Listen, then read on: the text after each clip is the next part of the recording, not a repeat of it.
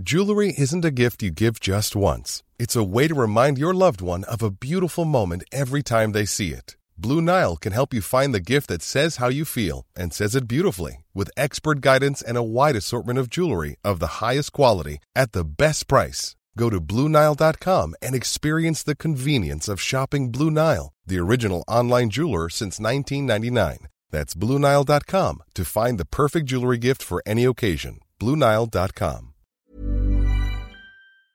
Will the US China dispute continue to affect your investments? Can China's financial markets finally be trusted? Will the US be able to keep giving us good returns over time? Or are we too late to join massive tech disruptor growth like Tesla and Bitcoin? There are many themes in the investment space, and I know many of you guys are trying to stay on top of some of them. So I'm bringing a friend of mine to go around the globe, giving you a broad overview of the markets in 40 minutes across major investment themes for 2021. Welcome to another Chills with TFC session. In this series, we hope to bring on interesting, relevant people to help us learn better from various perspectives. Life is not always about learning from people that you already agree with, perspectives shape a rounder thinker. So, in our pursuit of the life we love or managing our finances, well, our guest for today is the Chief Investment Officer of one of the leading robo advisors in Singapore, or some say Asia. Our survey tells us that 60% of you guys actually park money with them. They pride themselves for being the leaders of the pack and from time to time taking investment positions that are not popular while proving they are right. So let's welcome Mr. Freddy Lim from Stashaway. To just kind of kickstart the session today, yeah, for all the audience that don't know you, right, and they just want to get into a little bit of your history and a little bit of your head, just kind of share with us a little bit like how did you end up with Stashaway? Hi everyone, um, uh, pleasure to be here. Thank you, Reggie, uh, for, for, for, for the invitation. Um, for those of you who don't know me, my name is Freddy Lim. I'm a co-founder and uh, the chief investment officer of Stashaway. Uh, but just to step back a bit uh, about my history, most people knew me from being a veteran in the financial industry. Uh, I've been around for 20 years uh, on both uh, the sales side and also on the the so-called fund management side of things. Essentially, I caught the tech bug um, four years and three months ago. Mm and left uh, before my bonus was announced at the banks and just decided that if you don't make an effort, you will never leave. And so I left abruptly from banking and uh, uh, head straight into my own uh, personal venture first. Um, by some chance, I because I was involved in the community for graphic designs and I'm looking for programmers. I was trying really? to do something, yeah. And because of that, people got to know me and they sort of uh, recommended me to, to, to meet my future co-founders at mm, the time. Mm. And so Michele and I were set up by someone we know commonly. We had a coffee chat, infamous coffee chats. the coffee chats that changed the world, right? Someone should go and lay lay out the timeline. well, uh, I mean, uh, the truth about the coffee chat was uh, was that we actually disagreed a lot mm. During that first meeting. But then we realized we've been talking about an idea for two hours or more. But the whole time we were disagreeing and we were brainstorming a solution and we were writing ideas on pieces of paper. So that was the amazing thing because when you can disagree with someone and still keep talking and keep brainstorming and trying to crack a problem, I think you naturally can work together. Yeah.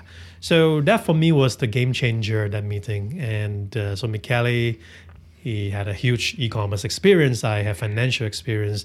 And then Nino, I also met with Nino and who was a serial tech entrepreneur. So the three of us completed the whole loop. In fintech is really you need a fin person, you need a tech person, and you need an e-commerce person because we are serving clients, right? So it's a trial, it's not a single co-founder. Okay, that's, that's pretty cool, right? so recently, I think um, the election has been pretty crazy, right? So everybody has their own thoughts. Everybody is standing on different sides, right? okay, we, we don't need you to take a political stand, okay? But now, I think uh, the verdict now is that the election results are out, right? For like a better way to put it, in the U.S., the Dems control all three houses, right? And I'm curious, like, where do you stand? Are you positive about the U.S. economy going forward? You know, given such a scenario.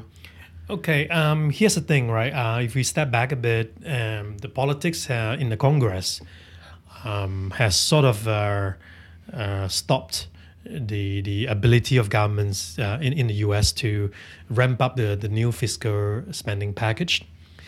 And now, with the Democrats having a 50 50 share now of the Senate, but the Vice President Kamala Harris, she has a swing vote and she's a Democrat, that can make things higher chance of something happening again on that front.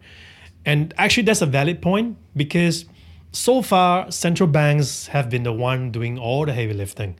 If you look at the math, most of the money printing that will multiply itself in the banking systems far more in the hands of central banks than actual government aid. If you do the math, the US Federal Reserve printed $2.3 trillion last year. The number through the money multiplier, which is at a time 5 points, 5.6 times, means you get something like 12.7 trillion. Mm because our banking system is a fractional one. When there's a hundred dollar in the banking system, the banks, big banks only need to hold three dollars in reserve, and small banks will have to hold ten dollars in reserve, and so but they can lend out the other ninety-seven or ninety, right? But even worse, back in March, the U.S. Federal Reserve make the requirement to hold idle cash zero.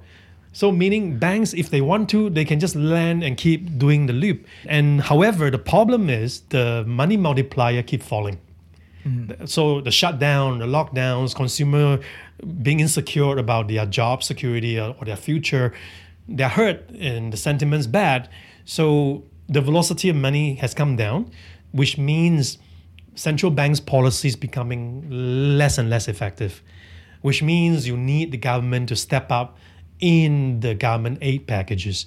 So all this will tie in nicely once you think about this, right? So we do need this fresh government spending while waiting for the vaccine to be shot into our arms, mm. right? We're still waiting, right? So there's this weird period in 2021 where you already know the future is promising with vaccines, but you're sort of in this middle ground where you still need to manage the current wave of infections you still need to manage the new strain of the virus, the mutated one, that's spreading 78 times easier with the same lethal effect. Crazy. Yeah.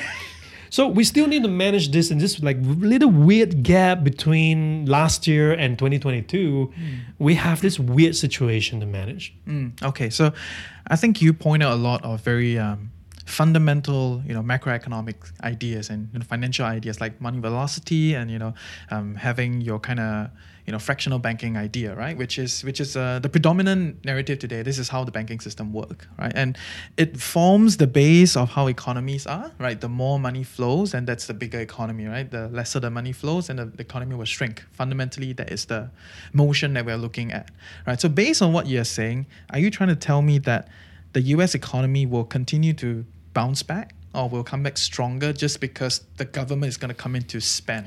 here comes my cold harsh truth for for myself and all of us in okay, this channel. Yes, yes.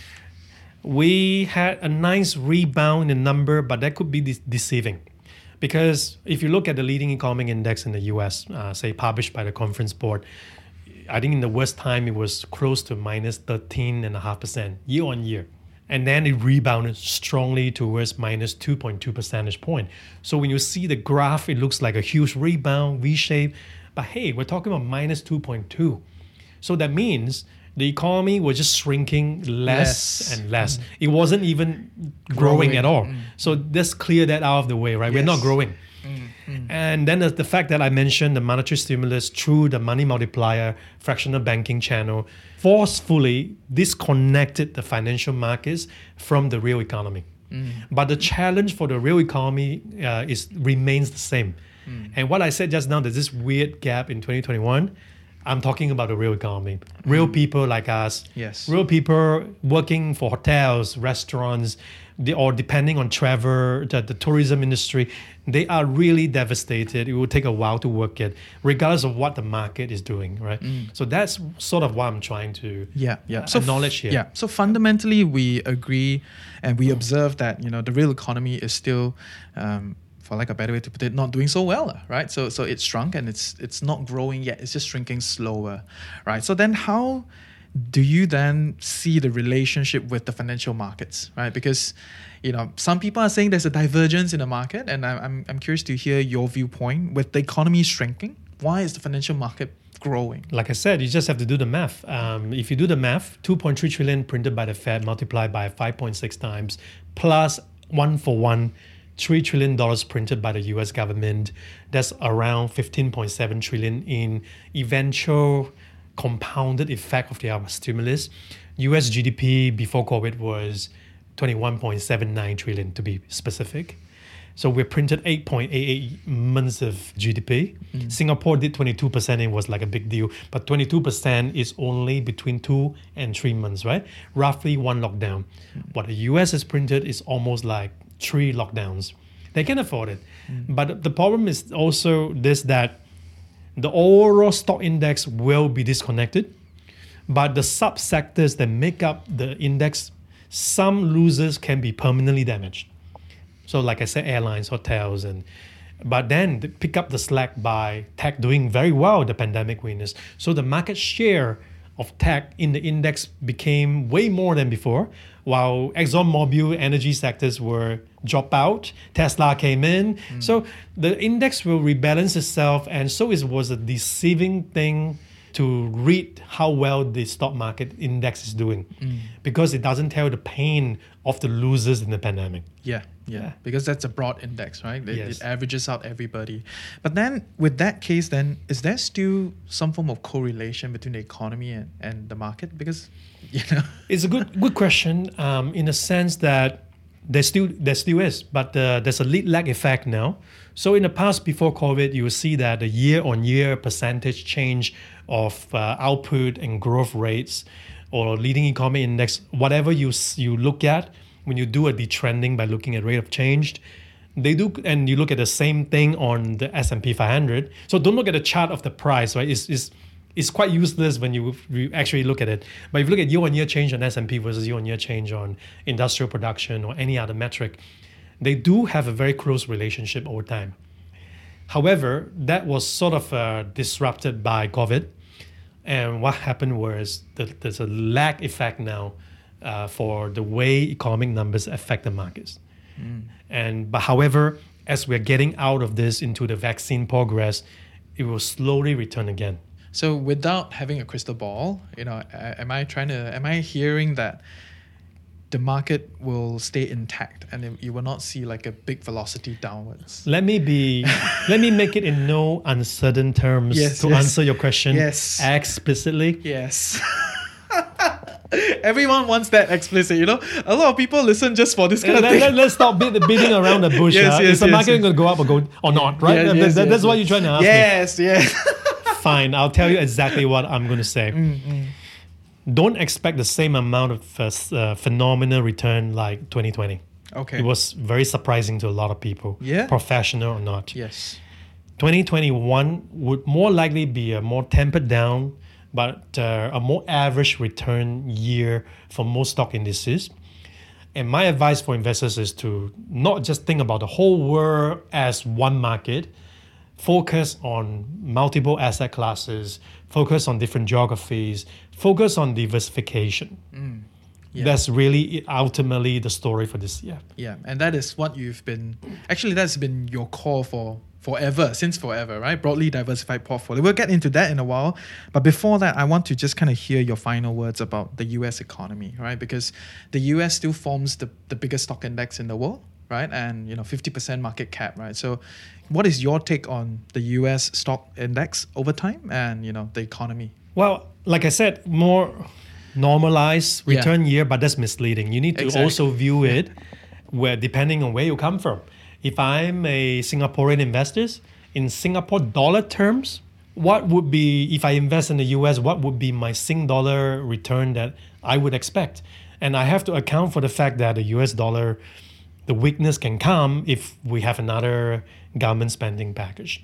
Uh, given the amount of money that's printed in the US, uh, maybe the dollar depreciation trend is still intact, and hence I may see a high return in dollar terms, but in Sing dollar terms, Yeah, yeah. maybe not so great anymore. Yeah, I'm feeling it. but you did say like they can afford, right? Like you, you did say like the US can afford, you know, still printing and, and doing this whole thing. Like like Singapore is only doing, you know, two, three months and the US can do eight months, ten months of, you know, stimulus to support the economy. Could you just kind of give us a better idea why do you think they can support this thing? Well, uh, whether you are a Bitcoin fanatic or a Chinese yuan fan, or the digital yuan that's going to the blockchain to fight Bitcoin one day, whatever you believed in, the, f- the truth is today, the entire trade system, the world economic order, is dominated by US dollar as the central reserve currencies. The ability to borrow, the ability to print remains so and hence the U.S. is and they're not shy about a depreciating dollar because the U.S. dollar policy could actually be a very very long term one. We've seen in the past, right? Depending on the presidencies, you can have a ten year, a whole decade of a policy of weak, uh, weakening dollars, just to support growth. You know, so that can actually come back again, right? But again, I I'm not in the business of fortune telling Yeah. because it's very event driven. Yes. Whether Biden will be able to actually pass more government spending in 2021. But if they do, US dollar depreciation can accelerate again. Mm. But if they fail, the US dollar can go up in my face uh, after I just said this. Yeah, yeah. Fundamentally, it's about recognizing that foreign exchange risk is real, and you gotta look at that, right? Which brings me to the whole idea of building a portfolio, right? Which is where you're you're a pro at that, right? And so, wh- come on, everyone knows, okay? So so when when you're building a portfolio, I think everybody has their own views how to go about building a portfolio, right? So, um, could you just kind of help us understand how do you build your own portfolio? I don't really have a view because we don't use view based approach. We are very systematic. We have actually a very detailed investment process. So, for example, in the first stage, like I don't even look at funds. I look at asset classes first. So, you know, what are the asset classes in the world? And then you look at all these asset classes is available. Can I choose differentiated ones? What's the point of having South Korean equities and then uh, European equities and then US equities? If you look at their numbers, they're all highly correlated. Mm. So we want to look for differences in behavior so you have diversification. So you can also build in risk management because they're different, right? And you can source pockets of return from different places, like a musical chair. They all take the turn to give you return, but not all at once. Mm. That is actually the essence of portfolio construction. Yeah. But most people treat it like a trade and they just go, is the market up or down, right? I know, I know. so I will just leave you with that because the process can go on for three days. But I, I know, I know. so I, I- get the whole like MPT thing. You start with you know um, equities, and then you you you refine over time with the limited correlation and trying to find the beta and all those kind of stuff, right? So so those are like like very very Mm, yeah, but you can do better than that. Yeah. Uh, MPT is a nice framework to start, but Mm. um, we modified a lot because returns are not constant over time. Yes. And as your economic environment changes, right, you can move from growth to recession, or you can move from growth to a growth plus uh, inflation, or you can move to recession plus high inflation. So there's really four economic regime that we have seen so far in the history of financial markets, and you sort of need to look at the behavior, the return behavior, and the risk behavior of each asset class, how they change in each different economic environment. Mm. And you need to be able to be able to do that data driven work so that you're not surprised when the economic regime change. Mm. Before you and i retire in the next i mean for me maybe 30 years hopefully shorter for you longer you're young um, but it, well in our lifetime we'll probably see six seven more changes in the economic environment big changes mm. Like go through a few more recessions, right? So for me is to be able to analyze those big, big, big society level changing cha- changes and preparing for them. Mm. So so what is the kind of economic environment that we will be in in the next ten years? If you look at financial market, you imply from the pricing, it looks very rosy. It looks like COVID never happened. and and the reason is the, it was forcefully disconnected by monetary policy. So we accept that. The real information comes in the leading economic indices and or year-on-year change and those things is actually still on the way to be mending, trying to be zero percent growth, and from a very negative level, but it's losing momentum. Except for China and a few other economies, most economies in the world after the huge rebound, they actually starting to lose momentum, and that's why it's so tricky in 2021. So so in such an environment where there's limited growth, other than some of these big, you know, uh, like China specifically, right? China is probably the only few countries that's, that's getting like serious growth, like for the largest economy, right? So in such an environment, then what are some themes that you guys are looking at? Well, um, the I'm, main, I'm the- I'm clearly trying to dig your head, lah. yeah, it- it- I think it can be a three part question, but on the first part, which I'll lead you into, is Yes. let's answer your question first, right? What's the major, major theme for us at Stashaway this year? Sector rotation. What is sector rotation? Well, rubber glove did well, pandemic winner last year. Now we got vaccine. Yeah, we're waiting for mass production and distribution, but it's coming, and the market is forward looking, right? It's going to start thinking about it. It's not going to wait. And so what happened is you start seeing beaten down sectors starting to change, starting to the underdogs are going to start to rebound, right? Maybe not to the extent that you know Thai country indices is going to just bounce. It's so heavily dependent on travels, or maybe not airlines and hotels, but an asset class in the middle like that. Real estate investment trust in Singapore is one great example. love it, love it. I love REITs in Singapore. Love it, yeah. Yeah, you get good Yeah. quality uh, income, and Yeah. you also have this potential for rebound, right? Look, look at our malls now. I mean, thriving. I couldn't find a seat. Just look at the restaurants we have, uh, the Yes. bookings, and I mean, the traffics are back even without a vaccine, right? exactly. You need to find those niche, and sector rotation is the biggest theme. Keeping that mindful, being mindful of that, you open up to a lot of uh, surprising opportunities in 2021. It's not just a stock index going up or down, or higher return or lower return. You can find more return by working harder, looking at niche. So that's point one. Yes. Okay, yeah, that's cool. I I I love that. Love REITs. Just you, saying. you, you want more? Was yeah. that not enough? yeah, yeah. Anymore, I gotta work here. It's like, is, there, any opening? but yes, yes, I, I I love that. Yeah, because that, to me, that has been like what I'm looking at recently. Also, because you know, I think too many people are too broad based, right? Going into the sector rotation, very defensive, interesting stuff, right? But with that being said, right, um, are you concerned about like the sectors in different countries per se then right? Because when you're investing in different countries then there's this whole element of currency risk. But i know that you're not big on hedging currency right? It's a you have a different way of building this thing right? So can you just kind of help us understand like if you Um. don't hedge currency right then how do you like use that to your advantage? Because you you you tell me lah you use that to your advantage. I'm like how do you do that Well, actually, this is one of the most important part of the Stashaway algorithm, but I'm, I'm happy to share here because the principle is important um, rather than the exact formula. But yeah i know Yeah. i know most people would tell you that, oh, currency risk is bad, bad, bad. Or you should be always at home, home bias. But then they complain Singapore market returns so low compared to, right? This is dilemma. yes Actually, currency exposure can be used wisely. When you're ready to pop the question, the last thing you want to do is second guess the ring.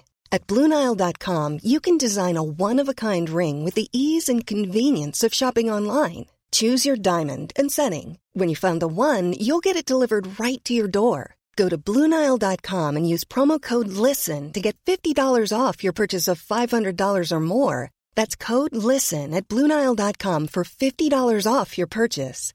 Bluenile.com code LISTEN. I mean, can you imagine if you have you are global investors, you're investing everywhere, and to hedge everything back to Sing, think about that that cost. It's going to kill your return, right? Mm-hmm. So instead, we actually have a currency approach where we use currency as another way to reduce surprise extreme risk. We use currency exposure to create portfolio insurance. And I'll give you an exact example. Before COVID, and it's in 2019 in August where we stashed away, were actually, we were very long on US dollar. Times were good. Couldn't fortune tell that there's, there's a pandemic. Um, but markets doing well. But that's exactly the time when market global markets are doing well. You need to have enough safe haven currency exposure. Because the next thing that can happen is a surprise that goes the other way. So during COVID, what happened was safe haven currencies like US dollar, Japanese yen, Swiss franc massively outperformed every other currencies in the world. And we were ready for it because we had a lot of it pre COVID. And that's by design. The algorithm is designed to do that. And during COVID, our Singapore investors gained 7.5% in currency terms to offset losses in the underlying assets so they stay within their risk limits. Our Malaysian user made 8.9%, right? So you got to just build in that thing when times are good, you build in for the bad stuff. When times are bad, which is exactly in March, times are bad, we actually went the other way after the market rebound. Uh, we, we actually, in May, we re-optimized our portfolio again and we kill all exposure to US dollars. And that's because now we're worried central banks are printing a lot and the US dollar is going to depreciate a lot. But so that's a flip around. And systematically we did it. And we, again, we save ourselves a potential loss. About 15% actually. Uh, trade weighted basis 12.3 Yeah. versus Sing maybe is about 9.2. Yeah, pretty crazy. I saw, I was like, dude, now. And we call it, but did we call it because we are humans? Or did we call it because we are algorithms that's designed to do so? And it was the algorithm that actually caused it, right? So, so we we are quite um, systematic about the whole thing. It's got to be very data driven, but you got to build in in your system or your models the humility, the humble uh, approach of saying times are good. Let's think about how bad it can be. So prepare for it. And we don't like back tests. We like stress test. L- That's a very big difference. So is this philosophy that will strengthen your resilience of your portfolio, uh, to keep your longevity. Yeah. And as long as your time in the market is not knocked out by the, not KO by the market drawing down, then you can unleash the power of compounding by being in the market. right? Yes. So I, I get it, right? Like um, you guys are algo driven, a lot of like secret sauce in it, right? But But based on philosophies like I yes, told you. yes, yeah. I get that, right? So so I, I get the philosophy of you know um, going to you know a diverse currency portfolio in some ways, right? So if let's say you know I'm not using Stashaway, right? Then how do I go about engineering these things into my portfolio? Because not everybody really. Why are you not using Stashaway? Why you, why you in my Uh, office? Why you in my office? 出去出去 For for all of you listening to this, I offer I offer a special discount for those who sign up to Reggie's platform. Okay, yeah, to choose financial coconut. All users will get a unique discount. We'll work that the details later, Yep, but yep. we offer it to all your users. There's no reason not to use Stashaway's uh, portfolio because we take care of every little tricky things about Yes. investing. For Yes. example, rebalancing is a nightmare when you have a lot of assets, Mm. and your broker will have what minimum trade size. How can you actually rebalance a portfolio? It's impossible unless you have a lot of money, Mm, right? As Stashaway, whether it's one cent, ten dollars, or the billion dollars, your service is the same. Mm. We do fraction because of fractioner uh, technology. We will deal with you with you zero point zero zero zero one units of anything. Uh, so there's no reason not to use Stashaway platform. okay, okay, yeah, yeah. So you guys, you know, right? Well, we'll get the discount code and share with you guys. But but go, okay, going beyond the US, right? So we, we spent a lot of time talking about the US because I think that's still, you know, the main driver of the of the global economy. But going beyond the US, um, what are your thoughts of like maybe like the Chinese equity market, right? Because like you know, US China trade war, all these kind of stuff. Yeah. Uh, so I want to hear where you where it's you a it's a good one. We get that a lot, and it didn't matter. But but let me slow down. Um, I think actually the U.S. China China tension is creating opportunities. Uh, what what do I mean? Well, you have now the Chinese no longer trust the U.S. as a as a partner in trade that can supply you the parts to your chips, to your apps, or to your tech. You you needed to now worry about having your own semiconductor industries, having your own chip making uh, capabilities because you can get sanctioned by the US and you're not getting your parts. Like Huawei's case, then what do you do? You don't have a business anymore. He So- don't even get back his daughter, just saying. it's not even about chips, huh? yeah. okay, so, okay. well, that that aside, Yeah. right? Um, that means the Chinese are now in the next ten years going to be massively investing in their own tech ecosystems, going stepping backward from the Internet of Things and going back a bit to the other the value chain and say, I want to have my own capabilities and chip making, semiconductors, five G networks. That means the whole tech systems now, one day, the new world economic order is not going to be dominated by one superpower. It's going to be two superpowers splitting the world into two minimum. And as investors who's looking for opportunities, you need to be able to invest in both uh, superpowers. You can't just say, I choose US or I choose China. As a diversified, intelligent investors, we need to find ways to invest in both because both are important, right? The next Silicon Valley is China. That I don't think that's going to change. But US offer established growth, right? I need both to, to come together in a portfolio.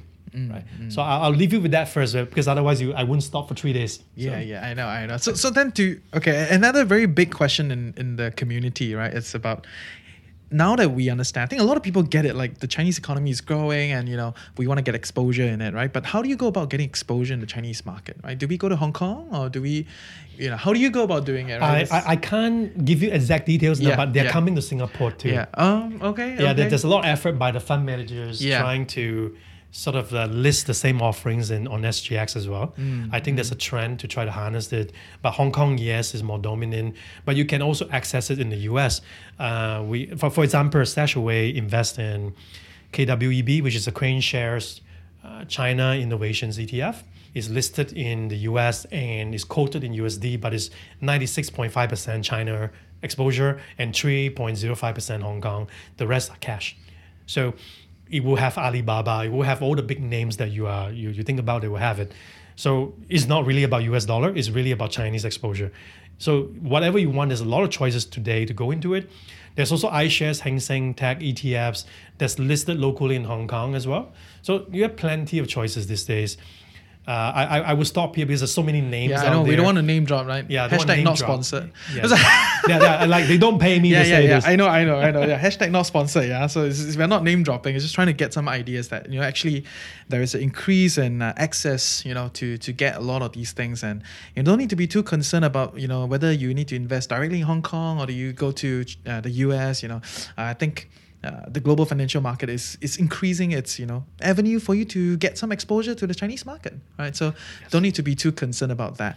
But in the in the broad, you know, But, but but but shouldn't we be concerned about the antitrust thing in China that Alibaba and Ant Financials is now in the crosshair?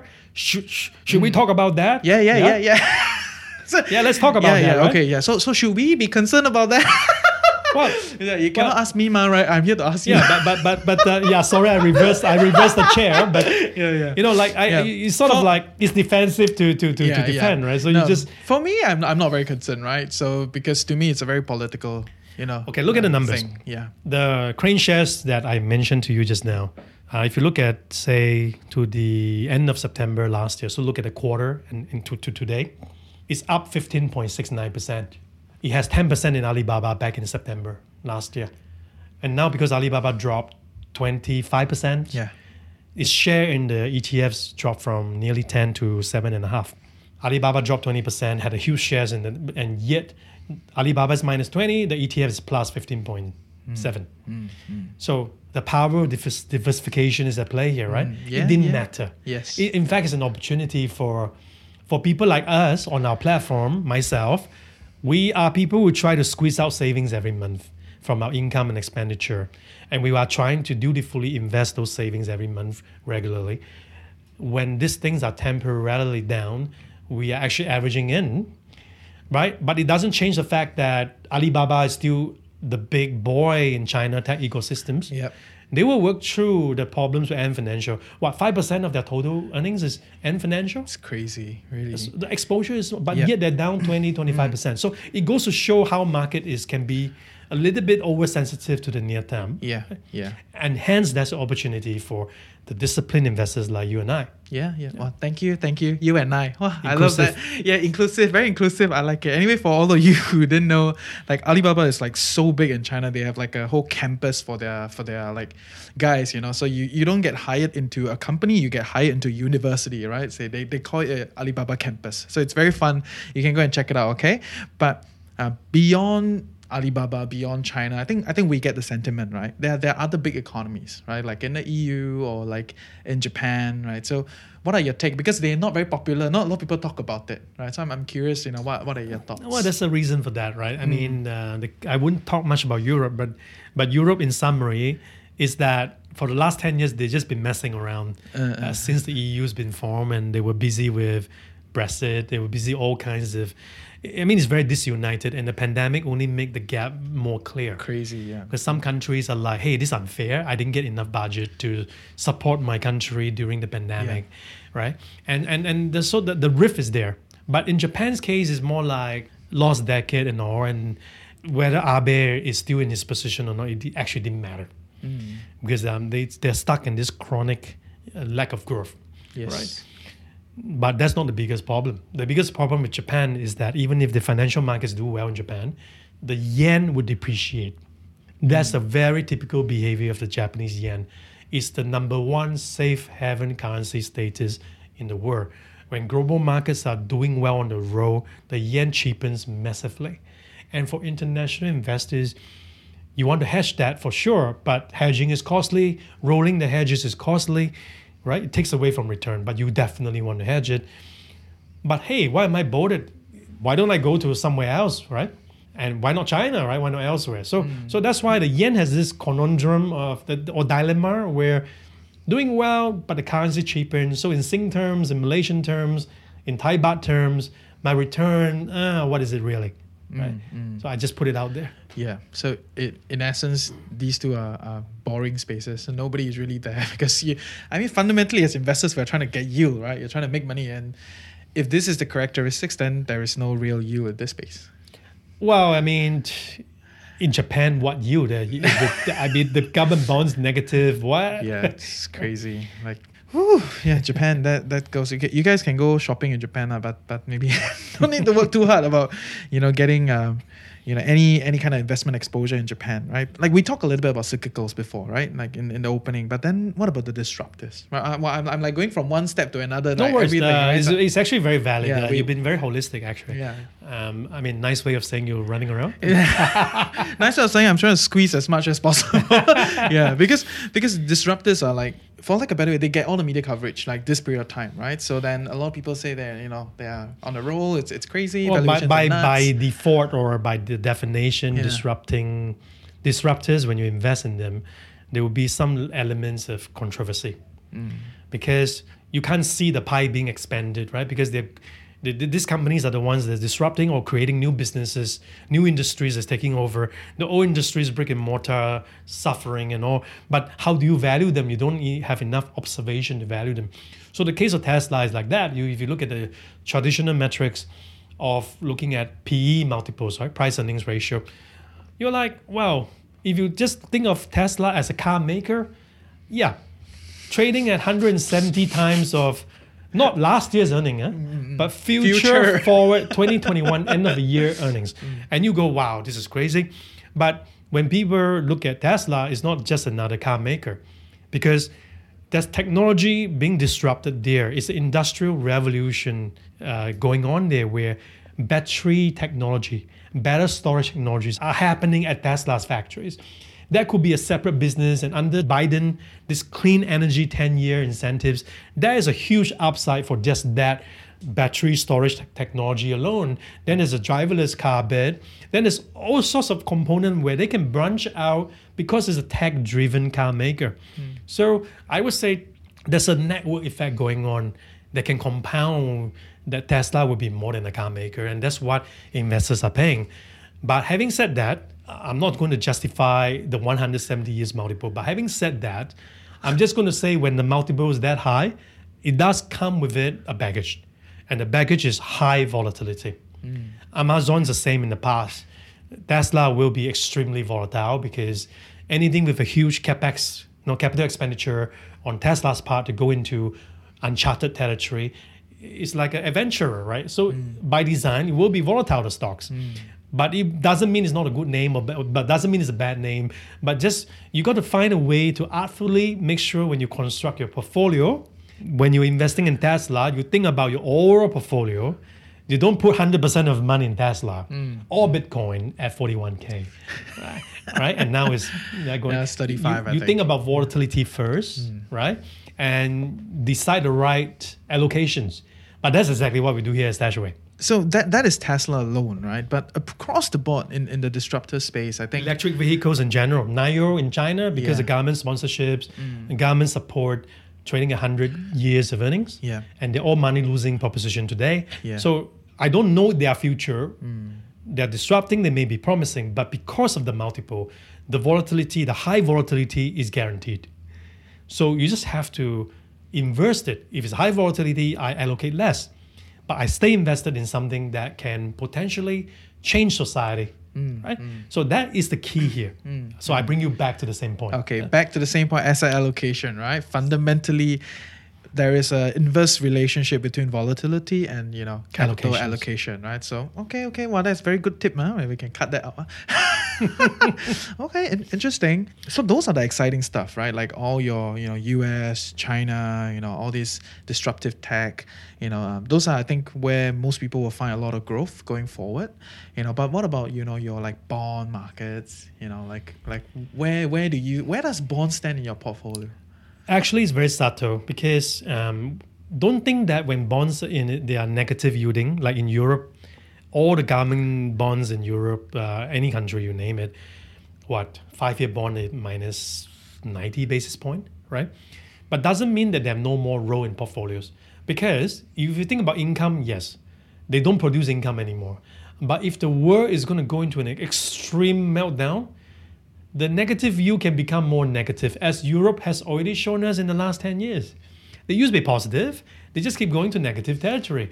That, so that means that the bond became no coupon, no cash flow, but they are more like they can still have capital appreciation when the stock markets uh, melt down, right? So don't forget that there is still that value in having protective assets, regardless of the coupon level. But if you are looking for coupon level, that's the other conundrum. I know in Singapore we all like yields, we all like to, you know, we, but actually the return approach, in my personal opinion, is better. But since we all like yield, let me talk about it. If you want to look for income, then no, government bonds would not give you a lot. Then you start taking more risk and go into corporate bonds. And if you want more, you go into junk bonds. But my challenge to all of you is if you go into a junk bond that pays you today in the market, what, five percentage point, you, you're lucky if you get that. But junk, mm-hmm. Why aren't you in the stock market? Yeah. Because when the stock market does well, the junk bond will do well too. Mm. But when the stock market does well, it's double digit return. But your upside in a high yielding bond market is fixed, mm. five, six percent, Yes. right? Or even eight percent. But hey, you're still better off being in the equity markets. Yeah. Right. Fu- fundamentally, it's still a relative game, right? You, you relatively in the equity market, it still outperforms, you know, the the junk bond, right? But for taking the risk of a company defaulting on on on their obligations. In this case, they don't pay me coupon, they go bankrupt, or the company fail, the share price goes down. It's the same risk, but the return is way higher being in the equity market, and the risk is actually about the same. You're taking the same risk.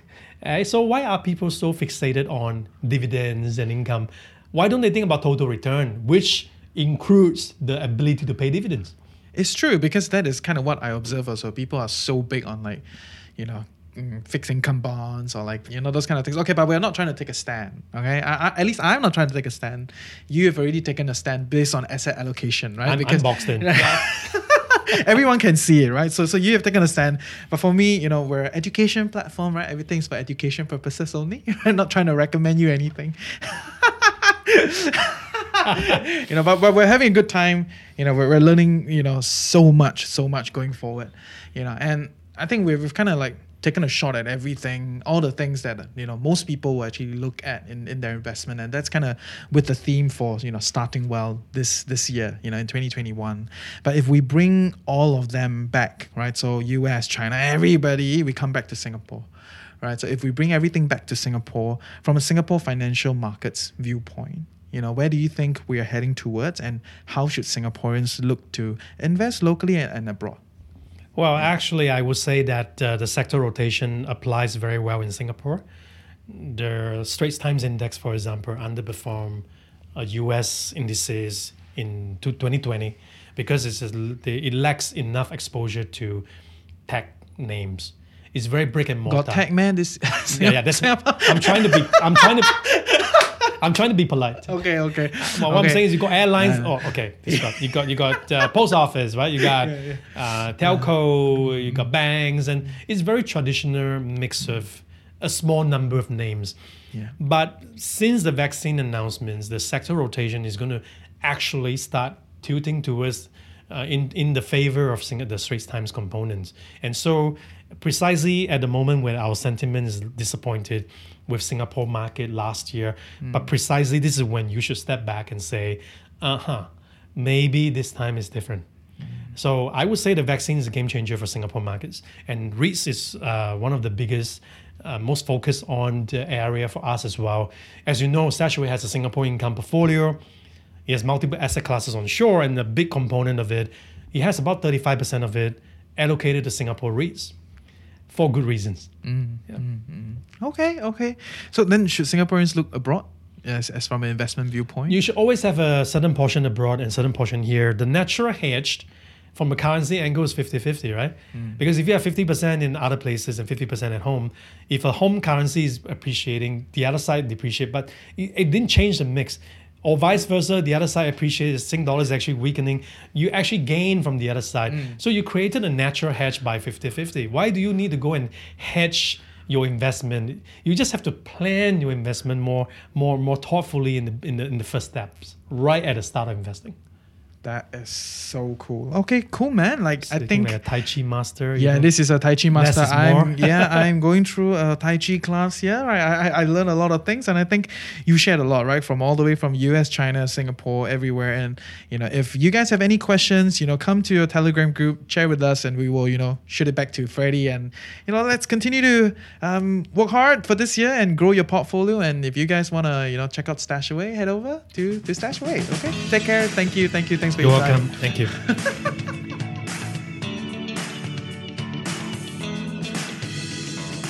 Hey, I hope you learned something useful today and truly appreciate that you took time off to better your life with the Financial Coconut. Knowledge is that much more powerful and interesting when shared, debated, and discussed. Join our community Telegram group, follow us on our social, sign up for our weekly newsletter. Everything is in the description below. And if you love us, want to help us grow, definitely share the podcast with your friends and on your socials. Also, if you have some interesting thoughts to share or know someone that you want to hear more from, reach out to us through hello at. With that, have a great day ahead. Stay tuned next week and always remember personal finance can be chill, clear, and sustainable for all.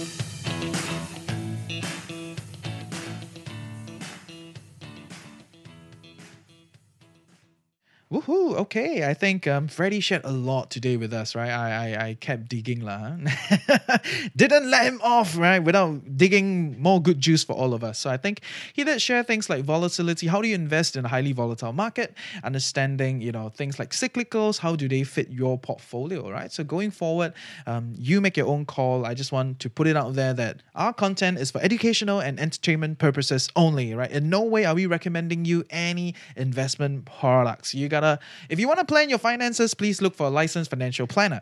And yes, if uh, if you enjoy this, you'll have a great time next month. Next month, we're gonna focus on investing, investing, investing, right? So the whole month is about investing.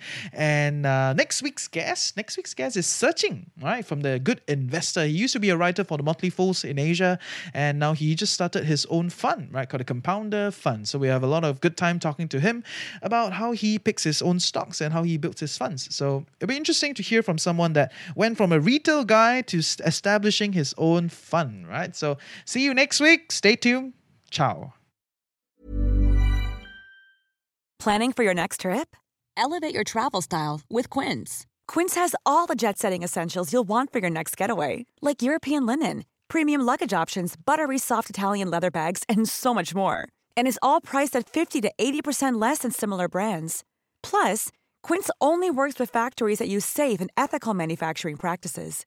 Pack your bags with high-quality essentials you'll be wearing for vacations to come with Quince. Go to quince.com slash pack for free shipping and 365-day returns.